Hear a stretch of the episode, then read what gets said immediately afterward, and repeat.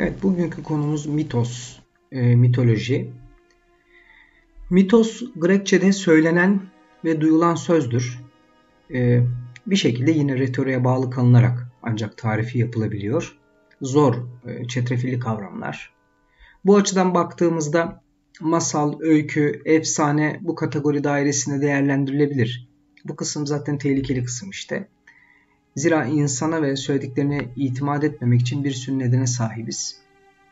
Ee, Kur'an'da esatirül evvelin diye bir kelime e, bütünü geçer. Esatir kelimesinin karşılığı olarak kullananlar var. Tam karşılığı işte az önce söylediğim gibi esatirül evvelin. Aslında bu satırlara dizilen manasına da geliyor. Tam bir açıklığa kavuşmuş değil bu, bu kısım.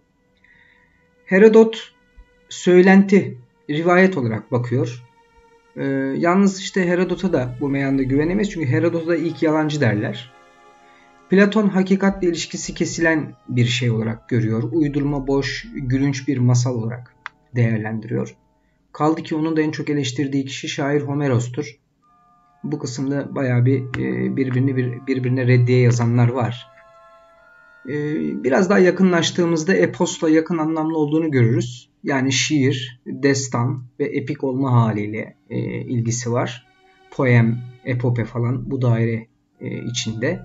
Bir şekilde mitos sözün muhteviyatı ise eposta onun terbiye edilmiş halidir. Yani sonuçta kafiyeli, ölçülü olma hali olduğu için. E, logos da zıt anlamlı. Bunlar zaten iki ayrı damardır. Yani destanlar, övgüler vesaire bunlar bir koldur. Fizik, astronomi vesaire ayrı bir koldur. Sonraki dönemlerde bu iki düşman kardeş mitosla logos, mitologya, mitoloji kelimesinde birleşecekler. E, nereye el atsak zaten logosla birleşir. Bu mitolojinin e, yüzü suyu hürmetine değil kesinlikle Logos'un ratyo ile alakası olmasından kaynaklanıyor. Yani ölçüle hesaplanabilen, kemiyet ve nicelik boyasıyla boyanandan bahsettiğimiz için kuantatif bir şey haline gelecek. E, efsaneler bilimi yani buna e, söyleyeceğimiz şey. Efsanenin ne kadar bilimi olabilir onu da düşünmek lazım. Mitos işin açıkçası çok tanrılı dinlerin tanrıları üstüne anlatılan destanlarsa e, mitoloji e, bunların bir araya getirilmiş kitabi bir bütünü oluyor. Bunu inançla karıştırmamak lazım. Mitolojide özellik, başıboşluk, muhteviyat yoğundur. Manasını bulduğu mecra din değil sanattır. En önemli yaratıcısı Hesiod. Hesiodos bir nevi bu işin peygamberi sayılır. Sonrasında bu mecraya tragedi yazarları sahip çıktı. Tragedyada bir şekilde kökünü Dionysos'a kadar uzatır. Bu teki ayaklı satirler falan.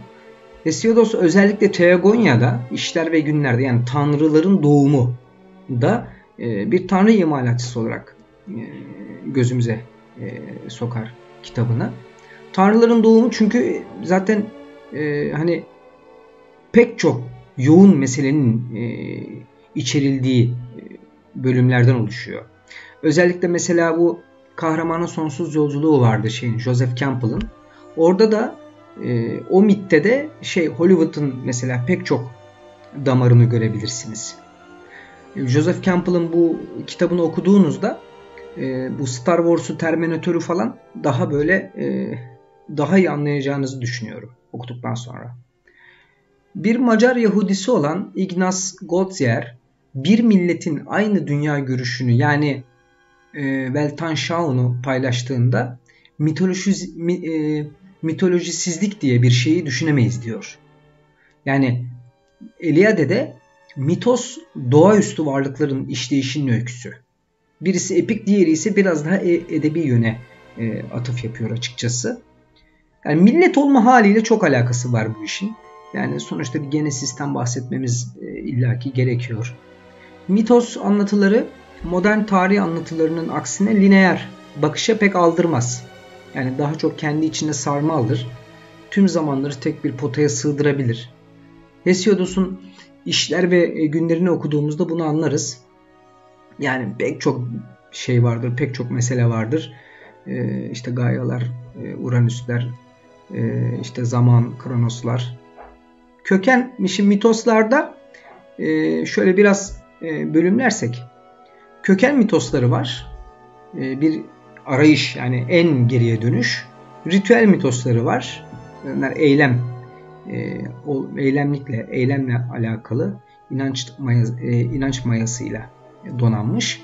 Kozmogoniler var, antroponiler var. Bu e, mitoslar yani alemin zuhuriyeti, insanın yaratılışı, işte eskatolojiler var, eskatoloji mitosları var. Bu da evrenin yok oluşu ve insanın hesap vermesi gibi e, çeşitlere ayrılabiliyor. Doğu mitolojisi bütün bir hayatında olduğu gibi burada da uçlarda yaşamayı tercih eder. Joseph Campbell Batı mitolojisi kitabında e, bir takım güzel tespitlerde bulunur. Doğu mitolojisinin son amacı der. Mesela de, e, kutsallık, kutsallıklara veya onlara ilişkin ritlere bir varlık kurmak değil, bunlar aracılığıyla daha da öteye gitmek. Daha da öteye giden bir deneyime, bir hakikate teslim olmaktan bahseder. Hem içkin hem aşkın. Ne olan ne olmayan varlıkların e, varlıklar varlığı bir onunla özdeşlik kurmaktan bahseder. Dualar ve ilahiler işte imgeler, tapmaklar, tanrılar, hikmetler, tanımlar, evren bilimleri, akıl kategorisinin ötesindedir bunlar. Ee, insanı çok farklı tecrübelere götürür Doğu mitolojisi. Varıldığında terk edilecek bir yerdir sanki. Çünkü Hintli işte Upanishadlarda e, bilme, bilmek bilmemektir. Bilmemekse bilmektir aslında. Mesela Çin e, mitolojisinde Tao Te Ching'de bilenler ölüdür der. Görüyoruz ki işte insanın anlama yetisiyle dile getirme yetisi arasında bir dolayılmama var Doğu mitolojisinde. Doğu için uzun yol en güvenli yoldur. Batı mitolojisi ise doğrudandır. Dolayıma pek girmez. Bu mesela bunu nereden anlayabilirsiniz? Sanattaki perspektiften bile biraz düşünseniz, perspektif üzerine düşünseniz anlarsınız. Joseph Campbell kahramanın sonsuz yolculuğunda mitlerin belirli bir sisteminin olamayacağını söyler ki doğrudur. Ben de buna katılıyorum. Eseri okuduğunuzda e, az önce de söyledim. Hollywood film mitolojisini daha iyi anlarsınız. Bilgelik saklandığı sürece insan hakikatin yolunu bir iz sürerek e, kat ettiği sürece bu işin davası bitmeyecektir.